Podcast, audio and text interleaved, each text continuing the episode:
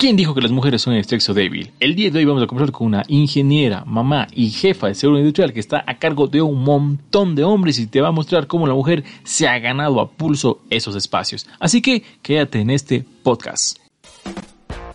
Bienvenido al podcast Escuela Link, un espacio donde aprenderemos diversas herramientas que te ayudarán a llevar al siguiente nivel a tu empresa, tu negocio o tu emprendimiento. Y por qué no, tu vida personal.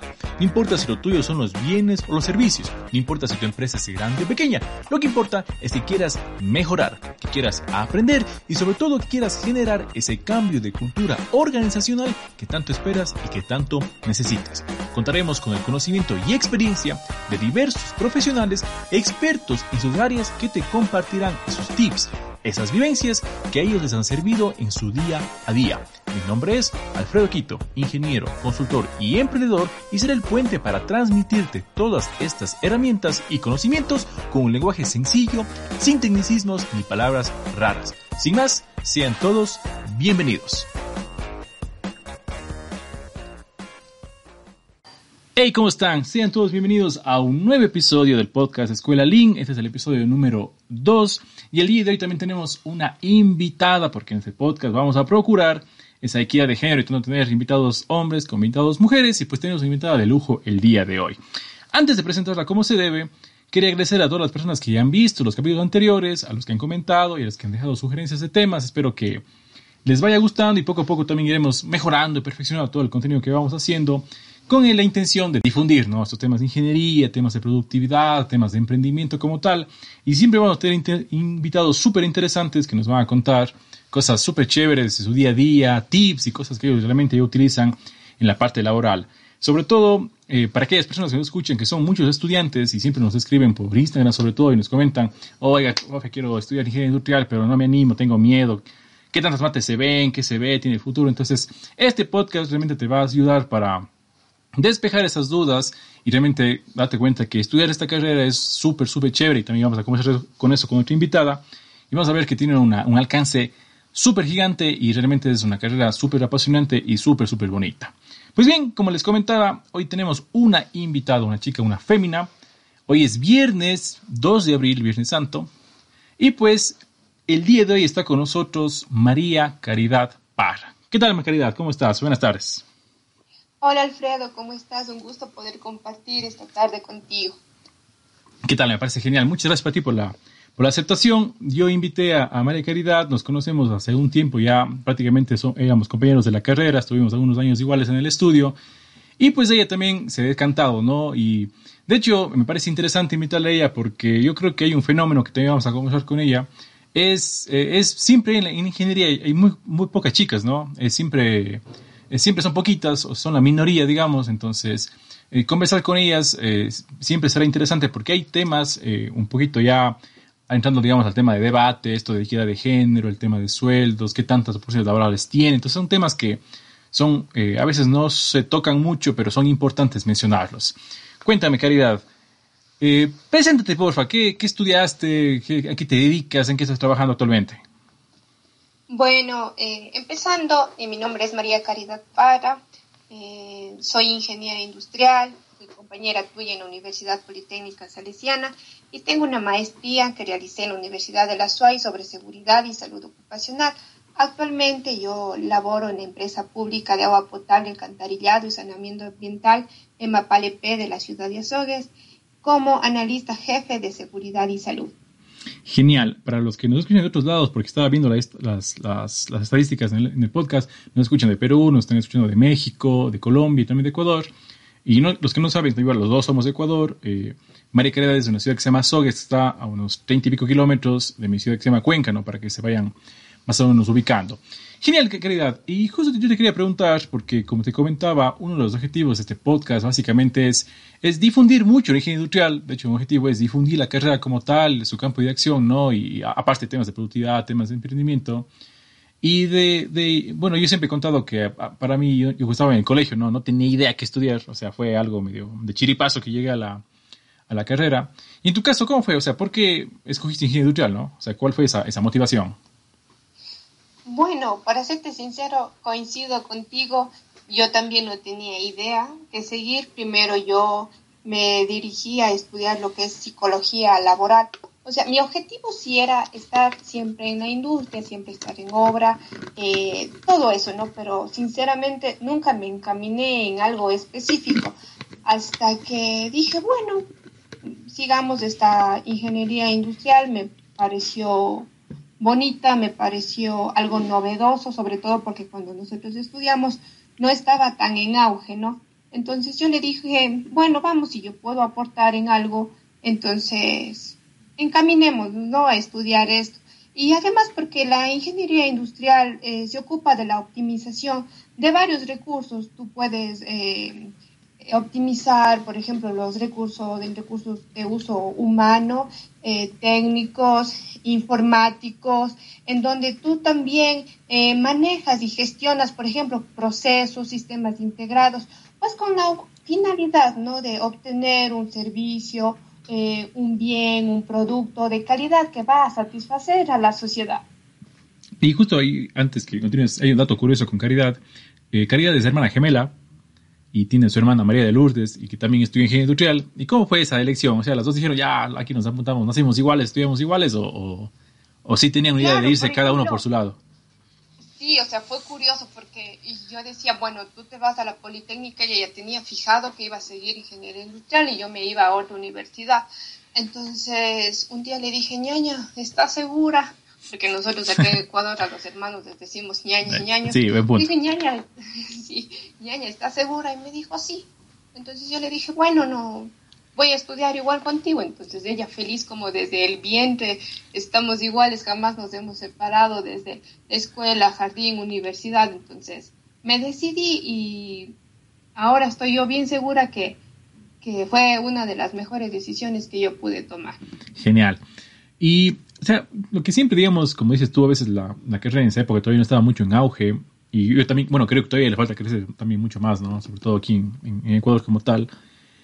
Y de esa, digamos, de todos esa, esos años, digamos, de estudio como tal, eh, ¿cómo, cómo, cómo, ¿qué te gustó más de la carrera? O sea, ¿qué fue la, parte interesante como tal? Porque yo creo que siempre que estudiar ingeniería, siempre las mates son medio comunes, ¿no? En los primeros años.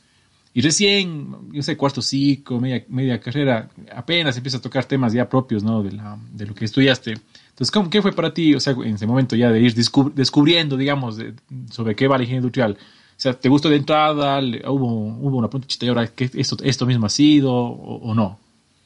Claro, por ejemplo, yo estaba confundida, medio perdida, porque, eh, por ejemplo, en la Politécnica tú puedes compartir diferentes materias con otras ramas de la ingeniería, ingeniería mecánica, ingeniería eléctrica, entonces como son materias bases en donde tú todavía dices, bueno, en mi ingeniería que va encaminada, entonces ya a partir, como tú dices, desde el tercer año, cuarto año, vamos viendo ya algunas de las ramas en las que nosotros podemos, no, podemos desempeñarnos, ¿no? Y me llamó, me llamó mucho lo que es seguridad y salud en el trabajo bien es cierto, nosotros tuvimos un ciclo de esta materia, no profundizamos tanto, pero me llamó la atención, ¿no? Porque siempre a un ingeniero industrial se le califica como que tiene que estar en empresa, como que tiene que estar encargado de producción, de calidad, de logística, pero a mí me llamó la atención lo que es el recurso humano. Atrás tú de tener un objetivo, una meta que quieres alcanzar, ¿quién hace todo eso para que tú logres tus objetivos? Entonces me llamó la atención de dar un ambiente confortable, seguro y sobre todo que la vida de un humano sea valorada y respetada. Es por eso que yo dentro de la ingeniería industrial me llamó la atención lo que es la seguridad. Sí, y justo eh, iba a eso. La ingeniería industrial tiene, digamos, una de las grandes ventajas que, o sea, digamos, una de las grandes ventajas es que tiene, ves muchas cosas, ¿no? Y, al final tú dices, ok, a mí me interesa esto, me interesa la producción, la logística como tal. Pero tiene la desventaja, entre comillas, que no profundizamos en tanto, ¿no? Y, y, tú por qué, digamos, o sea, netamente te decantaste ya por la, por la seguridad y en la U y al final también estudiaste una, una maestría en eso, ¿no? Y trabajas en eso, ¿no?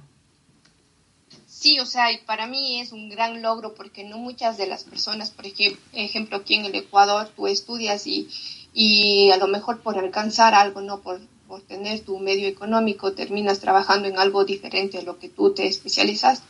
Para mí, como te digo, es una dicha y una bendición enorme en poder yo trabajar, en poder laborar en lo que yo me formé, en lo que yo me especialicé. Yo, como te había mencionado, la seguridad, yo voy más enfocado a lo que, al personal, al ser humano, al que no solamente yo necesito tratarle como un trabajador para lograr un proceso, para lograr un bien o un servicio, sino darle un una calidad, un ambiente confortable, un ambiente seguro, en donde él se sienta protegido, no por la empresa y en este caso por el técnico que está al frente de ellos.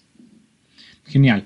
Y justo ya entrando al tema de, tu especialidad como tal, al, tema de, seguridad, eh, en breves rasgos, digamos, eh, ¿qué, ¿qué hace la seguridad? No, porque a veces como que se, uno oye seguridad, las empresas como dicen, no, es algo que, que compremos los guantes, que demos las gafitas, pero eh, ¿a qué se dedican? ¿Qué tal? ¿Cuál es el objetivo principal? ¿no? ¿Y por qué es algo realmente súper importante para las empresas? Mm, bueno, la seguridad industrial, tú como dices, para hacerlo más fácil, hacerlo más entendible, digámosle que es como un conjunto de rasgos y actividades que me ayudan a prevenir y a limitar los posibles riesgos que yo puedo encontrar en una industria, que yo puedo encontrar en una empresa. Eh, ¿Para qué? Para yo eh, proteger a mis trabajadores, a los bienes, al medio ambiente, de accidentes, de un daño y más aún tratando como personas de enfermedades profesionales, ¿no? Que esto puede llegar a deteriorar, a deteriorar la vida de, de nuestros colaboradores. Eh, yo o sea, para mí, ¿no?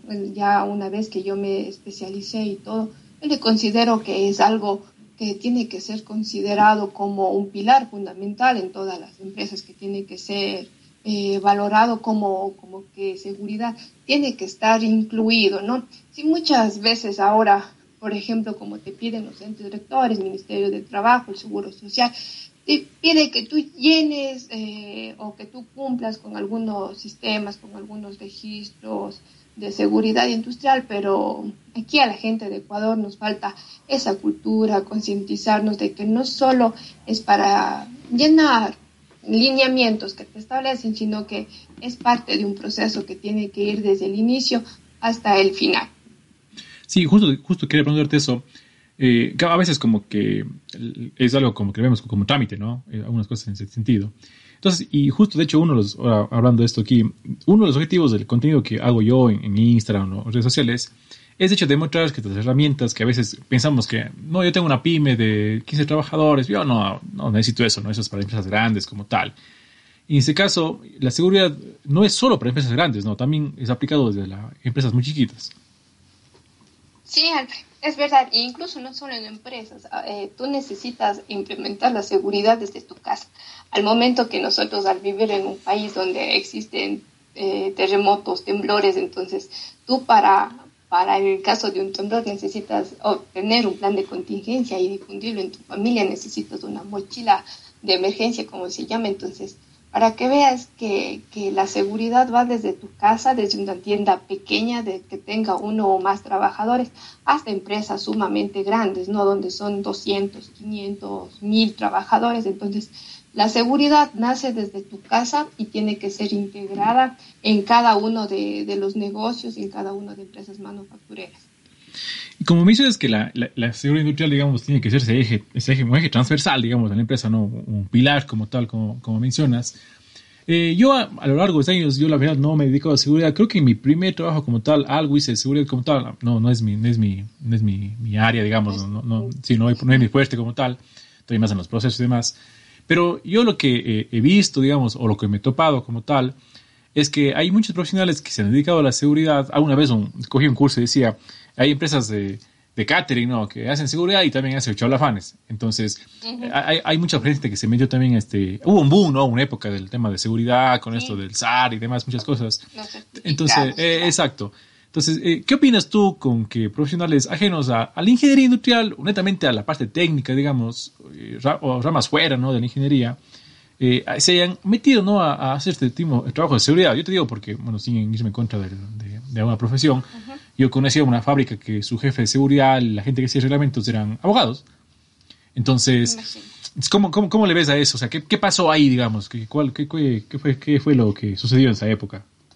Mira, como la ingeniería industrial y la seguridad, salud ocupacional todavía no ha sido respetada aquí en el Ecuador, entonces salieron los famosos certificaciones de seguridad en donde eh, cualquier tipo de profesional, como tú dices, abogados, ingenieros comerciales, que son los que más realizan esta labor, ingenieros comerciales, ingenieros civiles, arquitectos, seguían una certificación de dos semanas de un horario de 6 a 10 de la noche, en donde la certificación pues a ti te ayudaba a que tú cumplas con algunos requisitos que te, que te pedían ¿no? los, los de seguridad. Y yo me he encontrado con muchas personas en donde ellos suben reglamentos, suben matices, pero al final del día todos son negados. ¿Y por qué son negados? Porque no han tenido el suficiente conocimiento, la suficiente experiencia como para estar a cargo de pequeñas y grandes empresas en el área de seguridad. Yo creo que para yo poder ejercer en algo y sobre todo en seguridad, nosotros que tratamos con vida de seres humanos, eh, yo necesito especializarme, tener conocimientos continuos, estudios continuos, porque si bien es cierto, yo soy ingeniera, ¿verdad? Nos han dado, eh, por ejemplo, eh, lineamientos como logística, producción, seguridad y todo lo demás. Pero es como, como yo ahorita me digan, María Caridad, eres ingeniera industrial, entonces por favor, ven acá al área como jefe de producción si bien es cierto tengo conocimientos, pero nunca me especialicé y no voy a realizar un trabajo adecuado como alguien que tiene un posgrado en producción. Entonces, yo creo que, que cada persona tiene que, ser un poco más consciente, ¿no? Si bien es cierto, a lo mejor por ganarte eh, algo económico, yo puedo ejercer lo que me proponga. Yo creo que aquí vaya lo más ético, lo, relacionado a lo moral, es que yo no puedo jugar con la vida de seres humanos y más aún con una certificación de, dos semanas. No estoy apto o para realizar este tipo de, competencias. Sí, genial, justamente yo creo que en la reflexión que tú haces, eh, sí, sí hay que, como dicen, ¿no? dicen los zapateros, zapatos, ¿no? En esa, cosa. Y sobre todo estos temas que son delicados, ¿no? Que al final, como dices tú, juegan con la vida de las, de, de las personas como tal. Y ahora, y tú que estás en el, en el mundo de la ingeniería y es un mundo, eh, voy a decirlo de esa manera, medio machista, ¿no? Hay muchos, mucho, por muchos años, digamos, ¿no? Mucho más enfocado, hay más hombres, digamos. Y de hecho yo también eh, veo mucho las estadísticas de, del Instagram, del Facebook, y, la proporción de hombres es mayor a la de proporción de, de mujeres que, siguen, el contenido, ¿no? O sea, creo que se mantiene un poquito todavía esa tendencia.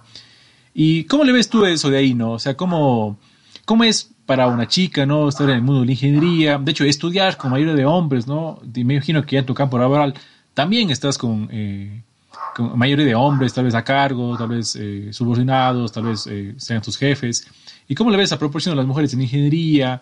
Y si tú has tenido, digamos, alguna traba o mala experiencia, ¿no? Ya en el campo laboral como tal, por ser mujer, ¿no? Por ser mujer. Exactamente. Ayer nosotros, eh, Comunidad de Seguridad y Salud de la empresa, dábamos una charla sobre prevención y atención contra, contra acoso laboral, discriminación o violencia en la mujer en el ambiente laboral. Y sí, o sea, me, es lamentable que no solo en el Ecuador, sino en el mundo entero, eh, las mujeres ocupamos más puestos administrativos que técnicos. Eh, tú has de ver muchas, pocas mujeres en las que tienen una jefatura, que son directoras, que son gerentes y mucho menos no que son presidentas o asambleístas, hasta en la política me tengo que meter, ¿no?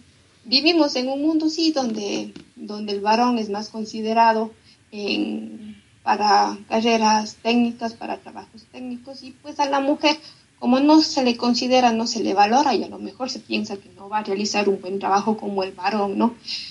Eh, sí, desde, ¿te acuerdas desde que nosotros éramos compañeros, éramos un grupo creo que más de 30, donde habíamos solo cuatro mujeres? Ajá, entonces, en la maestría también me tocó, me tocó lo contrario, una maestría. Mm, interesante. Eh, y eso, sí, y eso es bueno porque justamente posgrados eh, en la actualidad lo están realizando más mujeres que varones.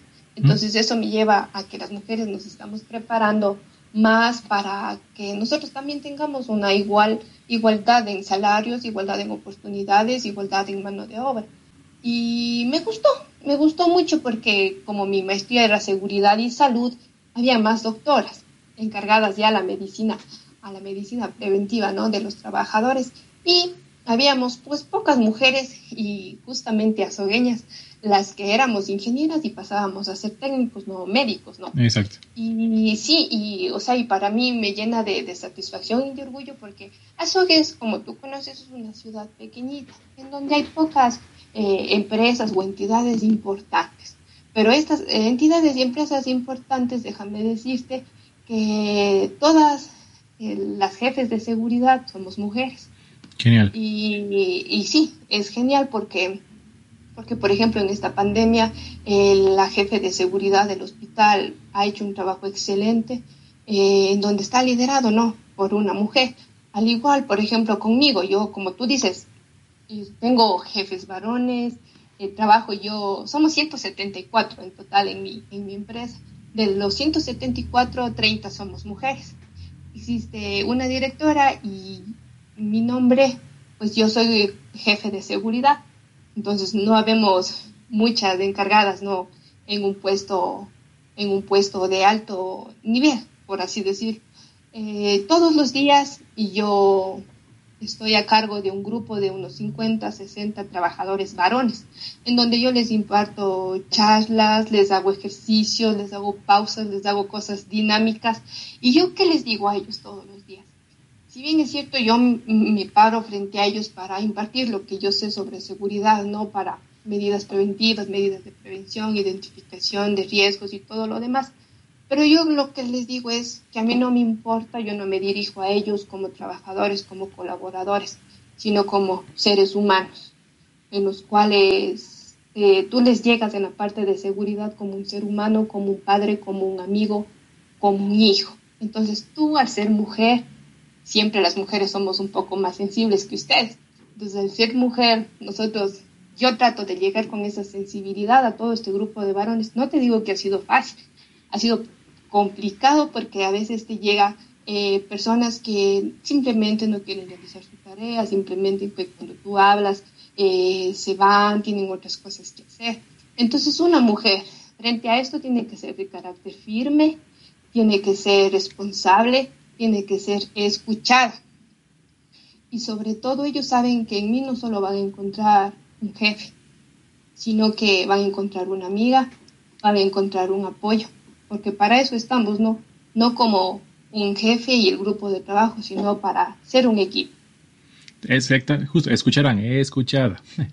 Sí, yo creo que, de hecho, yo, yo bueno, yo, de hecho, eh, cuando, o sea, digamos, obviamente en expresiones eh, profesionales como tal, yo estoy seguro que tengo que contratar a solo mujeres, porque yo creo que al final las chicas son mucho más organizadas, responsables, o sea, eh, firmes. Sí, yo creo que, o sea, nosotros les también da por ese, por ese punto. Yo creo que iría mucho mejor, de hecho, las empresas, mientras más, más chicas exista. Y justamente te quería preguntar eso del tema de hombres, ¿no? O sea, que me imagino que como estás en empresa de, de aseo, ¿no? Básicamente de la ciudad, ¿no? La empresa municipal y me imagino que la mayoría son, son varones, ¿no? O sea, creería, ¿no? Que la mayoría son, son varones. Y, y has tenido, por ese caso, alguna... Eh, o sea, digamos, ¿qué es, qué es lo, lo, más complicado que he tocado? O sea, yo voy a entrar, o sea, pues alguna, alguna, alguna altercado, alguien te dijo, no, o sea, te trató mal, no sé, algo, algo medio... Lo más complicado que te ha tocado ahí. Sí, sí, sí, o sea, yo te, yo te voy a ser sincera, no, no tengo por qué a lo mejor sentirme cohibida o algo por expresar o por tener miedo de lo que pase. Sí, al principio cuando yo entré a laborar me decían, no, es que ellos tienen la culpa por, por dar trabajo a una mujer para que sea de seguridad. Ah, también ha habido veces en las que yo he dicho, ya no puedo más, ya, ya quiero dejar esto y, y irme, ¿no? Pero, pero es una lucha constante en la que por sí tú como por ser mujer y dirigirte a un varón y sobre todo a una chica joven, ¿no? Ellos, ¿qué, ¿qué, nos dicen al momento de vernos jóvenes y sobre todo mujeres? Ella que me va a mandar a mí, ella que va a saber, yo tengo más experiencia, yo toda la vida he hecho así, nunca me ha pasado ningún accidente, mucho menos me voy a enfermar.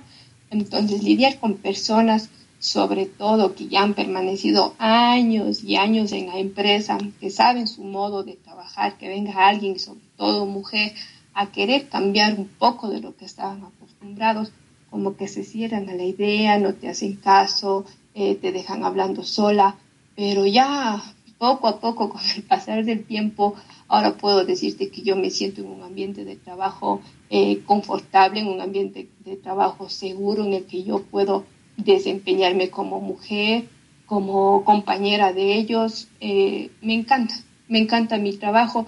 No lo tomo yo como un trabajo, sino es como una actividad en la que me sirve para desestresarme, para desenvolverme profesional, para desenvolverme como mujer. Entonces, son pequeñas cositas que tú tienes que lidiar, pero al final del día tú te sientes satisfecho porque has logrado lo que te has propuesto.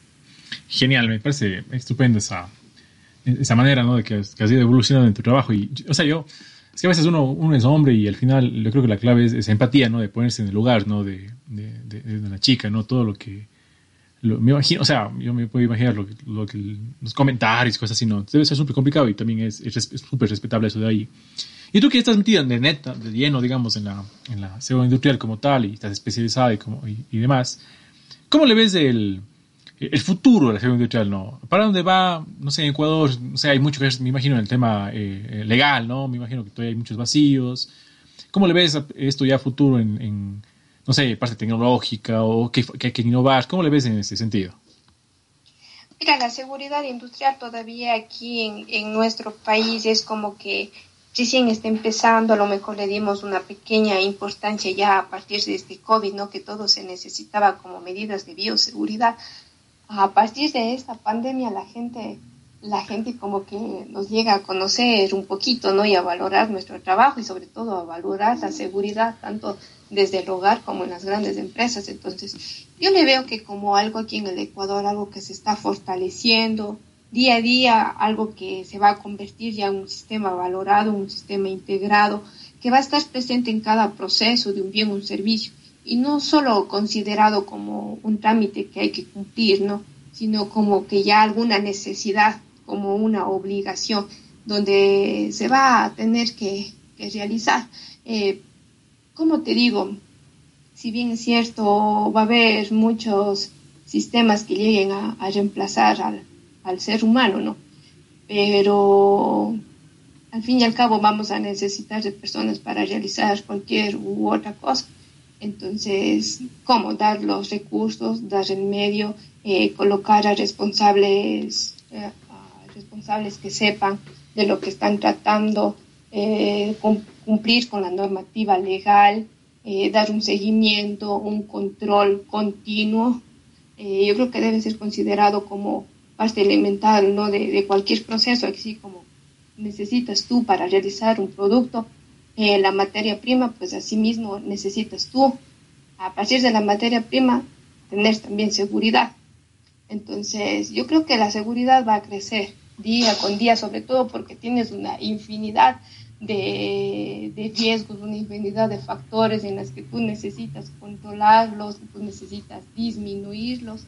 Y esto, esto va a seguir creciendo, porque si bien es cierto, no es solo seguridad, tú puedes seguir emprendiendo en ramas como higiene, como en ramas de la ergonomía, en ramas de lo que es la salud, en riesgos físicos, en riesgos mecánicos. Entonces, todavía en el país como que estamos creciendo, pero esto, esto va a tener ya una importancia que se debió dar desde hace mucho tiempo. Genial, de hecho, justo eh, para aquellos chicos que nos están escuchando y les interesa, o se dicen, ahora ya acabo la carrera y qué estudio, o qué me dedico, pues la seguridad industrial, como menciona Caridad, aún está en pañales en muchos sentidos y hay un campo enorme, asimismo, de, de aplicaciones y cosas que se pueden innovar, hacer, entonces también pónganse pilas a eso.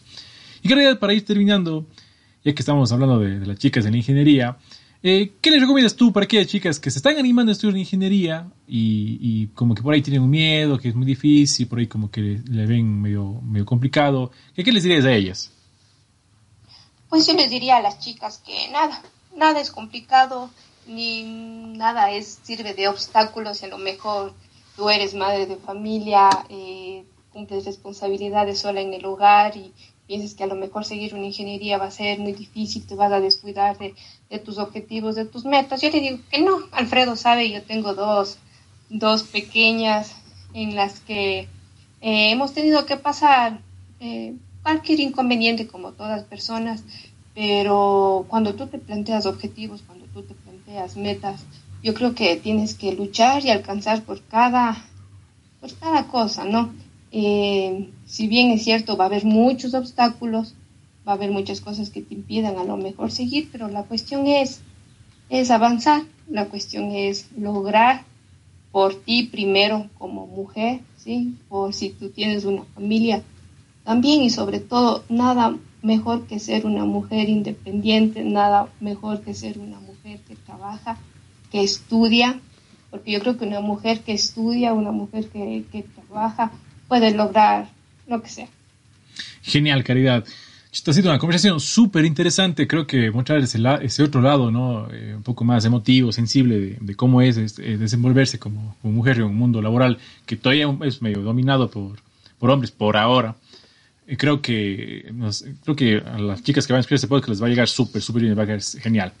Caridad, agradecerte por tu tiempo. Creo que ha sido una conversación súper valiosa. Realmente gracias por, por el espacio. También sé que tienes eh, full actividades. Y pues, encantado de tenerte aquí y creo espero que te hayas pasado súper bien. Ya, ya, ya saldrá ahí este podcast y pues iremos viendo cómo la gente coge todo lo que nos has contado. A ti, Alfredo, muchas gracias. Un gusto poder compartir, no solo haber compartido años de estudio, sino ahora años de amistad. Somos colegas, te considero un excelente ser humano, una persona en la que no se resiste, siempre está alcanzando sus sueños, siempre está innovando, siempre está sacando la ingeniería industrial ¿no? y a sus ramas como algo principal. Entonces yo te agradezco a ti por esta por este tema que me has invitado hoy a impartir. Espero que, que mi opinión haya llegado no un poquito a, a las personas para que vean que, que, la ingeniería es hermosa. A veces nos podemos confundir y decir, bueno, ¿para qué sirve? Pero al fin y al cabo, nada mejor que trabajar en lo que nosotros escogimos como profesión. Gracias Alfredo, te deseo muchos éxitos en tu vida profesional como persona. Muchísimas gracias, Caridad. Y estimados amigos, este ha sido el capítulo 2, el episodio 2 de nuestro podcast Escuela Link.